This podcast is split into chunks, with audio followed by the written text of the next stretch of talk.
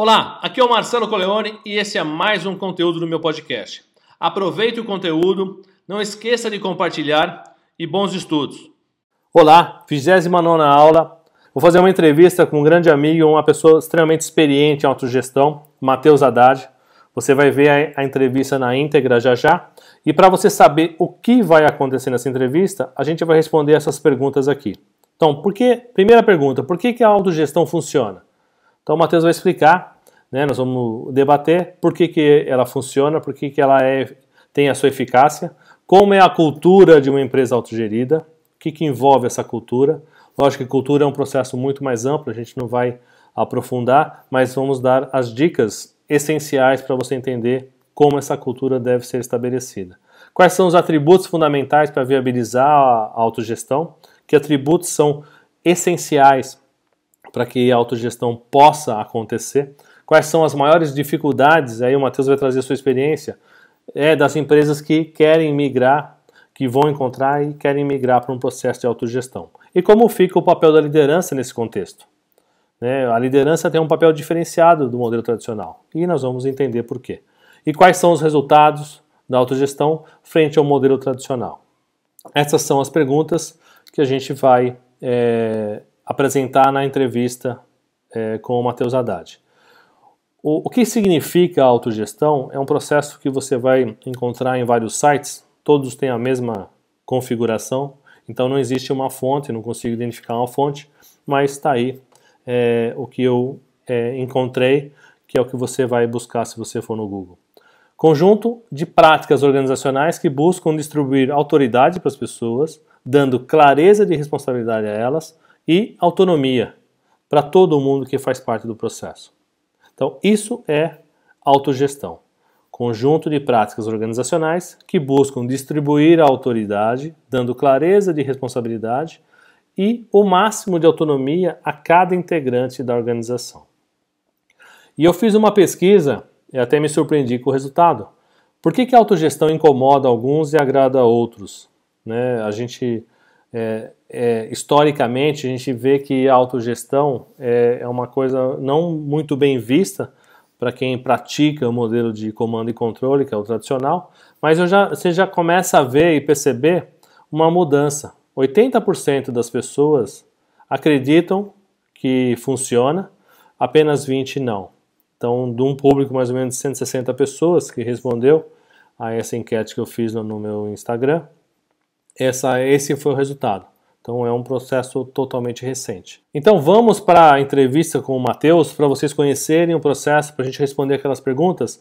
E no final eu volto com as dicas, algumas dicas práticas para você que está começando a pensar nesse assunto, o que você pode implementar na sua empresa. E a gente finaliza essa aula de hoje. Combinado? Bom, Matheus, muito obrigado pela participação. Para mim é uma grande honra, um grande amigo. Admiro o seu trabalho, admiro muitas coisas que você faz. A gente já teve muitas parcerias juntas. E mais uma agora para fazer uma aula sobre autogestão. Essa aula ela é escolhida por um grupo lá no Telegram que eu tenho, que eles escolhem, então eu coloco 4 temas, o mais voltado eu faço essa aula gratuita e disponível todas as quintas-feiras. Então, o tema de autogestão é uma coisa que você já está acostumado. Queria que você se apresentasse e falasse um pouco da tua experiência sobre a autogestão para a gente entrar nas perguntas depois, pode ser? Pode ser, combinado.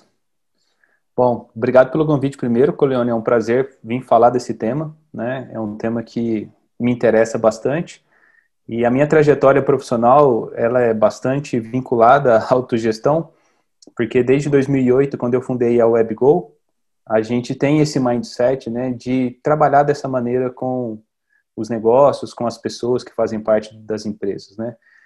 A gente criou a WebGo para desenvolver software utilizando métodos ágeis e isso acabou influenciando muito o nosso pensamento sobre gestão nas organizações. E de lá para cá, né, a WebGo virou um grupo de empresas, então hoje é composta pelo Ateliê de Software, pelo Granato e pela Escola Lumiar de Poços de Caldas. E todas as empresas do grupo têm esse mindset. E é mais interessante de perceber que são empresas diferentes que adotam a autogestão de maneiras diferentes, né? Então, acho que o primeiro grande aprendizado que eu tive nessa trajetória foi que não existe um padrão para autogestão.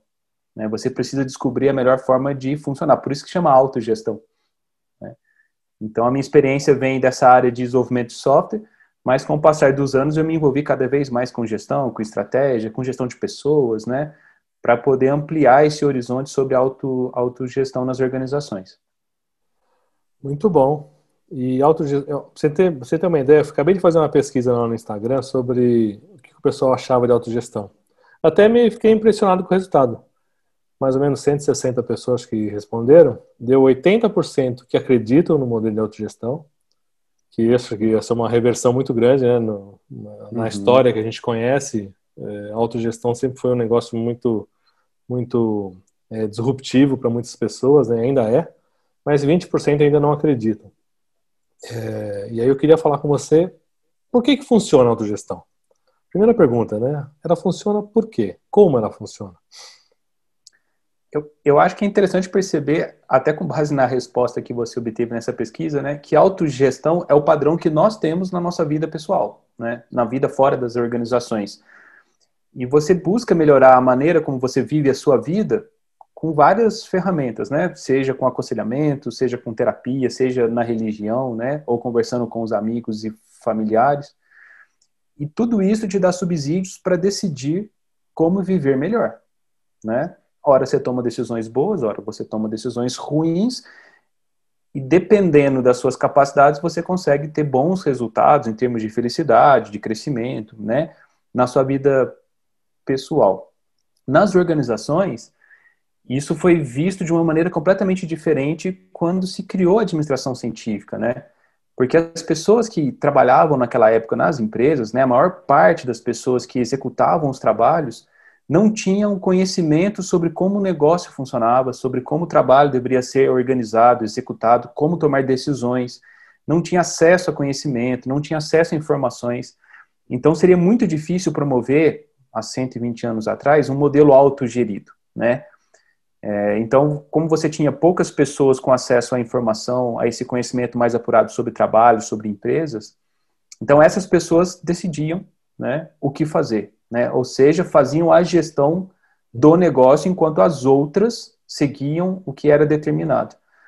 E esse modelo, ele se propagou até os dias atuais, né? A maior parte das empresas ainda adota uma gestão que a gente denomina de comando e controle, né? Vem uma ordem de um grupo pequeno de pessoas da organização, geralmente gestores, diretores, e essa ordem deve ser seguida, né, de acordo com a forma que ela foi pensada. Só que hoje o perfil do trabalhador e a natureza do trabalho são muito diferentes do que há 100 anos atrás, né? Então hoje temos pessoas mais formadas nas organizações, com mais acesso à informação na internet, com mais conhecimento, né? Com mais capacidade de entendimento sobre a dinâmica de um negócio, do mercado, até porque agora são consumidores, então estão em contato com muitas outras empresas, né? Então tem uma noção melhor de como o cliente deveria ser atendido. E essas pessoas são mais capazes de participar das decisões do negócio. Então, o modelo mais tradicional é um modelo onde a decisão ficaria para poucas pessoas e seria centralizada. Na autogestão, ficaria para muitas pessoas. Só que se a organização é muito grande, todo mundo decidindo tudo é impraticável, né? Então, seria inviável para uma organização, para uma empresa, né? Mas acontece no país, né? Todo mundo vota para presidente, por exemplo, né? Mas para uma empresa é um modelo ruim. E aí, para você ter autogestão, você também precisa distribuir, né? Então, você trabalhar com partes menores, separadas da organização, para que as pessoas possam, em pequenos grupos, tomar as próprias decisões sobre como atender melhor o seu cliente, né? Aí você pode pensar, né, como que a autogestão funciona? Se você não tem mais ali os donos, né, ou os diretores, ou os gestores com os conhecimentos, as noções, o senso sobre o negócio para tomar decisões, você precisa determinar uma série de premissas sobre como o negócio deve funcionar. Os princípios organizacionais devem estar claros, missão, visão, valores, né? Devem ser efetivamente usados, porque até então eles são usados apenas como frases de efeitos, né? E não tem um uso efetivo pelas pessoas. E você precisa ter restrições, né? Porque o dono sabe, olha, eu só posso investir tantos mil reais. Se ele compartilha essa restrição com todo mundo, olha, a gente pode fazer isso, mas desde que seja com tantos mil reais, ok, vocês podem escolher o melhor jeito. Então, essas restrições ajudam as pessoas a tomar decisões. Então, isso habilita a autogestão de uma forma muito boa. É o que falam que uma das desvantagens é a complexidade de fazer em grande número de pessoas, né? Muitos funcionários. Mas você vê hoje empresas com até 2.400 funcionários, 5.000 funcionários fazendo isso, né? Sim. Tudo bem que eles cresceram no ambiente, eles particionaram, como você falou, né? Essa autonomia direcionada para pequenos blocos de pessoas. Eu tenho um amigo meu que ele tem uma empresa em Vinhedo que ele tem 3 células, né? Estratégica, tática e operacional, todas com autonomia. Então ele segregou assim, ele manteve a união de todos os grupos, todos os departamentos, só que em 3 células diferentes. Falou que foi fantástica a mudança. É um outro tipo de você olhar a autogestão. Beleza. E como é que é uma cultura? Como é a cultura de uma empresa que é autogerida? Cultura é um termo muito complexo, né? Uhum. Mas vamos pegar algumas perspectivas aqui. Uma das coisas que mais refletem numa cultura de uma empresa autogerida é o engajamento das pessoas. Porque se as pessoas podem participar das decisões e podem observar que suas decisões refletiram no negócio, no trabalho, no ambiente onde elas estão, elas se apoderam daquilo, né? Criam um ownership sobre aquilo. Então, o engajamento aumenta muito, né? O senso de propriedade, né? A vontade de manter aquilo funcionando bem para de ser só algo dos donos ou dos sócios e passa a ser de todo mundo, né? Eu já vi casos que incomodou os próprios diretores a hora que as pessoas ficaram mais responsáveis, né? E começaram a apontar, não, isso está errado, se a gente fizer isso vai acabar com o nosso negócio. Então, as pessoas começam a ter uma postura bastante diferente. E isso é uma característica. Agora, se é um negócio que precisa ter um desempenho financeiro, de repente, porque já fez um grande investimento em infraestrutura ou em um produto, então você precisa ter uma cultura de desempenho. Então, as pessoas vão estar focadas em fazer o negócio crescer, escalando esse negócio, né? Talvez de maneira exponencial, para que eles possam, juntos, conseguir uma maior eficiência de execução do trabalho. Agora, se é um negócio que está descobrindo ainda uma forma de crescer, de ganhar dinheiro, então vai ter uma cultura mais voltada para a inovação, onde a gente vai ter bastante aprendizado, bastante conhecimento sendo compartilhado e as pessoas colaborando para tentar serem eficazes e achar o modelo de negócio, ou produto, ou processo que funciona melhor para a organização. Então, esses dois tipos de culturas predominantes na autogestão, elas são completamente opostas à cultura de comando e controle, onde as pessoas são passivas, né, são contratadas para um cargo específico e esperam ordens ou definições do que devem fazer, metas a serem batidas, né, e planos de carreira para serem seguidos, né. Então, é bastante discrepante desse tipo de cultura. Sim. A grande questão, acho que a grande chave é a responsabilidade, né? O quanto você tem aquele acordo de responsabilidade, né? Eu tenho investimento, limitação financeira, inovação, criatividade. Qual é o meu papel, a minha responsabilidade dentro desse contexto, né? E sentir parte do processo, isso é bem interessante. E, bom, você já tem a empresa há muito tempo, né? Quais são os atributos que viabilizam a autogestão? Quais são os atributos necessários? Por exemplo, eu quero transformar minha empresa. Quais são os atributos que eu preciso buscar que são essenciais para essa transição? O primeiro atributo, e talvez o mais doloroso, seja a transparência, né? Porque se você quer que as pessoas sejam responsáveis, você precisa suportá-las com as informações do negócio, né? Nada deveria ser escondido das pessoas se você quer que elas participem efetivamente, né? Então, ter a abertura das informações, mesmo que gradualmente, porque às vezes são informações mais sensíveis, né? E você precisa de um processo, de repente, de até criar termos de confidencialidade, né? Dependendo de qual negócio você atua, imaginando bancos e etc, né? Mas é um passo que é determinante. Porque, geralmente, os gestores, as pessoas que fazem gestão de uma empresa sabem esses números, né? Tem acesso a essas informações mais estratégicas. Então, isso respalda para que eles possam decidir melhor. Então, se as pessoas começam a ter acesso às informações, começam a participar de reuniões que só diretores participam, né? Elas começam a ganhar possibilidades de opinar, de tomar decisões melhores, de arriscar, né? De repente, propor uma coisa e rapidamente, né, receber o feedback que aquilo não é certo por causa de N motivos, porque são assim que diretores aprendem, né? Eles podem fazer isso. Uhum. Então, a transparência começa a habilitar oportunidades, né? Oportunidades das pessoas participarem de uma maneira efetiva. Isso é autogestão, né? Porque a pessoa começa a se envolver em como as decisões são tomadas, né? E aí isso começa a habilitar autonomia, né? Começa a habilitar colaboração e liderança. Então, a gente tem a transparência como o pilar determinante, né? É muito difícil você ter autogestão se você não dá para as pessoas o conhecimento do contexto onde elas estão. Sim, difícil, né? É, o contexto da vida pessoal que você falou, né? A gente, na vida pessoal, também tem essa responsabilidade, tem essas informações que são necessárias para a gente tocar o dia a dia. Você falou em liderança. Como é que fica a liderança nesse contexto? Na gestão tradicional, você parte do princípio que algumas pessoas, dado a capacidade, as habilidades técnicas, etc., e o acesso às informações, elas são capazes de decidir bem, né? Então, elas conseguem orientar as pessoas ou servir de referência para as pessoas para que o trabalho seja feito em conjunto. Então, esse é o líder tradicional. Quando você observa uma pessoa assim na organização, você dá para ele um cargo de liderança ou fixa ele em algum outro cargo de gestão. Numa autogestão, você não tem esse cargo de liderança pré-fixado, né? Então, você tem uma liderança emergente.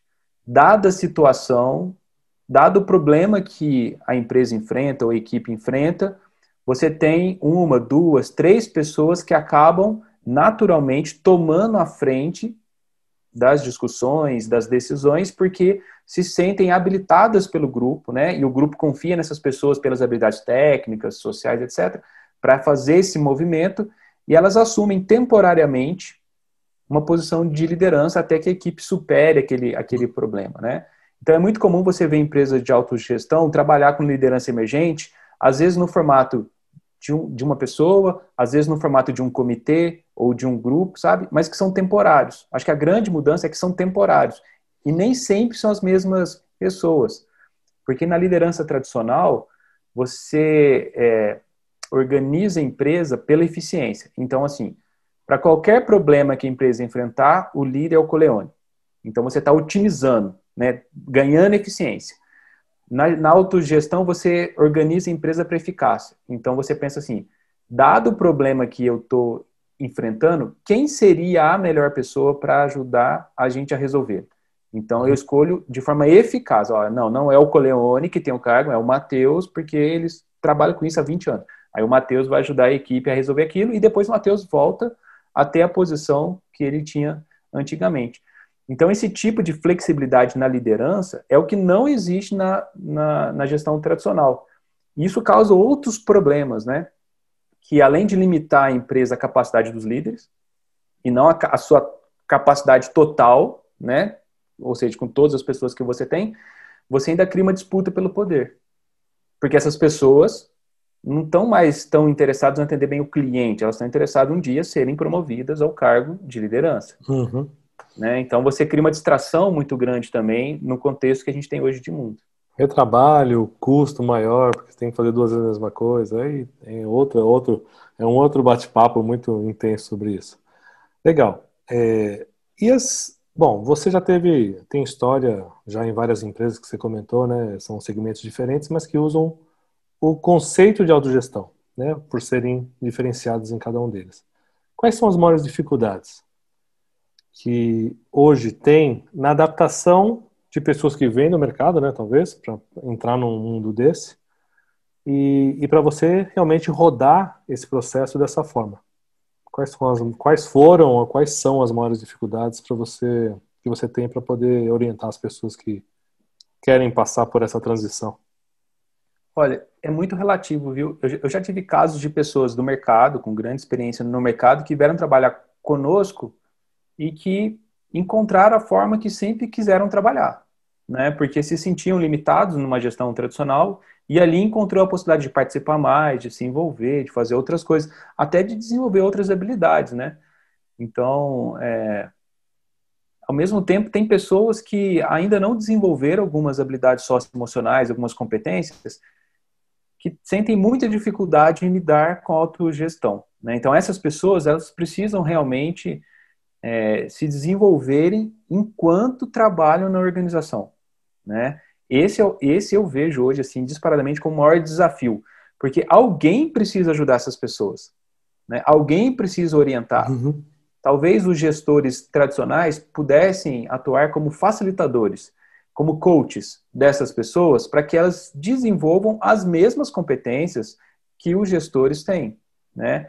Então, assim, não adianta você fazer um programa de formação de autonomia, de líderes, porque isso não resolve, né? Cada pessoa vai se desenvolver num tempo diferente, numa velocidade diferente e dependente das situações que ela enfrenta na organização. Então, lidar com isso é complexo, né? A gente não tem controle sobre isso. Acho que essa é uma palavra boa. Não tem controle sobre esse desenvolvimento, mas você precisa estimular ele constantemente. No meio do caminho, algumas pessoas não ficarão, né? Porque não conseguirão, né? E isso afetará muito essas pessoas. Isso é um problema que acontece na vida real. Por isso que as pessoas procuram terapias e outros treinamentos, e outros tratamentos, né? Então, assim, é muito... não tem muitas garantias que todo mundo conseguirá trabalhar bem nesse modelo. E mas, não tem problema disso, né? Oi? Não tem problema isso, né? O problema é que você não pode obrigar as pessoas a... Exatamente. A fazer, né? Para a gestão tradicional, isso é um problema. Porque ela já vê isso como, não, é um custo, eu investi não sei o quê e não deu certo, né? Para a gestão orgânica, isso é essencial. Porque a gente começa a ver a empresa não como um lugar onde as pessoas entram e tem que ser retidas. Mas um lugar onde as pessoas entram, passam alguns ciclos ali dentro, tentando contribuir o máximo que podem e depois saem. Uhum. Esse fluxo é importantíssimo para uma empresa que é viva. Igual a gente, né? A gente se alimenta constantemente, porque eu preciso dessa renovação para manter essa estabilidade. A empresa também precisa disso, né? Uhum. Novos conhecimentos e pessoas com visões já consolidadas que saem e abrem espaços para outras visões que estão ali suprimidas por essa que, de repente, é mais dominante, né? Então, esse fluxo também é importante e a ideia é que se encontre um equilíbrio, né? Com o passar do tempo, você, na sua empresa, por isso que eu falei, cada empresa vai encontrar seu jeito de fazer isso. Uhum. Você tem esse fluxo cadenciado, de certa forma, que você cresça, né? Que a empresa se desenvolva, que melhore o atendimento ao seu cliente, que as pessoas internamente possam melhorar nesse processo, né? Então, a gente vê dessa maneira. É bom para todo mundo, né? A gente vê muitas empresas amarradas com funcionários antigos. Não, ele está muito tempo de casa, mas ele já não tá feliz, ele nem a empresa, né? É só Exatamente. Uma questão de tomar uma decisão, e ninguém quer tomar essa decisão, né? Esse é um problema. Legal. E, bom, última perguntinha que eu queria ver contigo. Resultados. Todo mundo quer saber, pô, ele é efetivo? Quais são os resultados, né? Algumas pesquisas mostram, né, produtividade, aumenta a produtividade da tomada de decisão, dos processos, do andamento dos processos. Queria que falasse um pouco da tua experiência. Quais são os resultados desse modelo? Olha, nas nossas empresas a gente não tem do que reclamar. A gente viu a nossa empresa, o nosso grupo de empresas crescer muito nos últimos 10 anos, né? O fato de ser autogerido levou à criação do grupo, né? Então, pessoas decidindo que queriam fazer um produto levou à criação de uma nova empresa e ampliação dos resultados. Um outro fato que foi observado para criar uma oportunidade para criar uma escola também levou à criação de uma escola e de outras startups que a gente teve. Se fosse só eu e os meus sócios pensando, talvez a gente nunca faria isso. Uhum. Né? Então, o fato de ter outras pessoas atuando como se fossem sócias nos permite hoje ampliar o negócio de uma forma menos arriscada, né? Então, a gente distribui os esforços em mercados diferentes, né? De maneiras diferentes, e isso ajuda a gente a ter resultados. Na pandemia, agora, a gente foi pouco impactado, né? Algumas empresas sofreram mais, outras sofreram menos, mas a gente conseguiu ter um ano tranquilo, né? Uhum.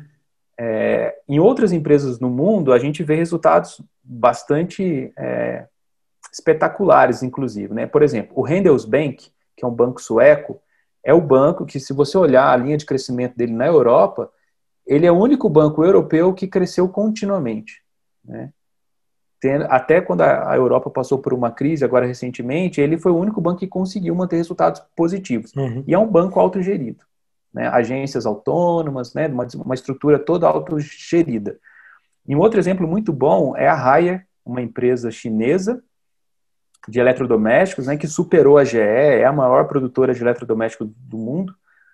E ela se tornou a maior do mundo porque um dia o seu CEO, já cansado dos mesmos problemas da gestão tradicional na China, né? Agora vamos imaginar o contexto da China, simplesmente chamou todo mundo da empresa na fábrica, colocou uma geladeira que eles produziam lá e com uma marreta quebrou essa geladeira para mostrar que aquilo era um produto muito ruim e que ele não admitiria, a partir de então, novos produtos com aquela qualidade, né? Só que ele não criou um plano para organizar todo mundo para poder fazer uma geladeira melhor. Ele distribuiu a gestão. Ele pediu para que as pessoas se reunissem e pensassem como fazerem produtos melhores. E aí hoje a Haier tem 75 mil pessoas, né, distribuídas em 5 mil células. E aí você tem células que é de inovação, que cria uma geladeira com internet. Você tem outras que produz a batedeira, que produz fogão, que produz as coisas básicas. E isso mostra um modelo muito dinâmico de trabalho que levou a Haier à liderança, né? Então, aonde está a limitação, né? A limitação não está no modelo de trabalho, no estilo de gestão. A limitação está na cabeça das pessoas. Uhum. Quando a gente consegue enxergar uma maneira de fazer o nosso negócio, seja o restaurante que eu tenho ali na esquina, ou seja, uma empresa enorme, quando você enxerga a possibilidade, aí você amplia a capacidade de gerar resultado, a capacidade de todo mundo que está na sua empresa, não só da sua cabeça, não só da diretoria. Eu acho que isso que acaba levando a resultados melhores com o tempo. É o capital intelectual, né? Eu gosto muito de falar... É o que mais vale hoje. É o que mais vale hoje. Ou você quer um cara braçal, um executor, né, que você fala, ou você quer um pensador. Na verdade, você precisa dos dois. Você precisa que os dois desempenhem esse papel. E não fique só alguns pensando e outros executando. Quanto maior o capital intelectual, mais possibilidade a gente consegue ver. Muito bom, Matheus. Muito obrigado pela colaboração. Espero que a gente possa fazer mais coisas juntas, né, esse ano. Bom ano para você, para tua família, as empresas, que a gente consiga sair dessa muito mais fortes e saudáveis, pelo menos, né? Muito obrigado, viu, Coleone? Foi um prazer colaborar com vocês aqui nesse tema que eu gosto tanto, que eu estudo já há tantos anos. Espero ter colaborado mesmo para todo mundo que vai assistir essa nossa conversa. Bom, vendo aí tudo que o Matheus trouxe para a gente, na verdade, um conteúdo muito rico. Lógico, a gente tem um tempo reduzido, esse processo é muito mais extenso, mas algumas dicas para mim foram claras que eu queria ressaltar aqui com você. Então, primeira dica é cultura alinhada, propósito, visão, missão e valores. Não aquele que só está na parede, mas aquele que as pessoas realmente se identificam com ele. Então, a gente já falou muito sobre propósito, as pessoas estão se movimentando e estão direcionando seus esforços através de propósito. Segunda dica, aprenda e fomente a utilização de métodos ágeis. O método ágil vai te ajudar a entender o quão viabiliza o processo de autogestão, porque a burocracia do modelo tradicional, ela amarra muitas coisas, e a autogestão e os processos ágeis fazem com que as empresas acelerem e a participação fique mais efetiva e realmente a produtividade aumenta. Pratique a transparência para obter o maior potencial. O Matheus falou muito, a transparência é essencial. Você quer que alguém te ajude? Ela tem que saber o porquê. A pessoa não consegue opinar, não consegue interagir se ela realmente, de fato, não sabe o que está acontecendo. Então, a transparência é importante. Outra dica, crie células autogeridas. com responsabilidades definidas. A gente viu que um dos desafios de implementar um modelo de autogestão é quando você quer implementar para tudo. Então, a recomendação é que se faça por células. Cada célula com a sua responsabilidade bem definida, com a sua autoridade, autonomia, para que elas possam exercer o papel que está por trás daquela célula, daquela equipe. E depois desenvolva uma relação ganha-ganha. Não adianta nada você só querer extrair dos colaboradores sem dar nada em troca. O ganha-ganha é muito importante. O Matheus falou muito do ciclo de passagem das pessoas pelas organizações. Então ela entra, ela tem o seu maior potencial, a sua maior troca, ela se desenvolve a organização, depois ela sai. Então esse ganha-ganha precisa ser muito avaliado para que você realmente use e utilize os melhores recursos durante o melhor tempo possível. A gente falou, até comentei na entrevista com o Matheus, de pessoas que ficam amarradas. Tá ruim para a empresa, tá ruim para o colaborador e ninguém toma uma decisão. Então, é natural que as pessoas interajam e realmente migrem e vão crescer em outras oportunidades ou absorver outras oportunidades do mercado. Isso é natural. O importante é que esse acordo, essa relação, tenha ganha-ganha no tempo que for necessário esse convívio. Amplie o capital intelectual da sua empresa envolvendo todo mundo. Então, quanto mais você envolve as pessoas, mais capital intelectual você tem para tomada de decisão. Você tem pontos de vista diferentes que podem te ajudar a tomar uma decisão mais assertiva. A empresa, né, o líder emergente que o Matheus comentou, esse líder emergente ele aparece para dar subsídios técnicos ou experiência junto com as outras pessoas para poder construir e achar a melhor alternativa. E por último, comece pequeno. Eu tenho uma experiência, já reportei em aulas anteriores, que eu tive um processo de autogestão, mas dentro de uma organização extremamente tradicional. Eu tive autonomia para fazer a minha área funcionar daquele jeito.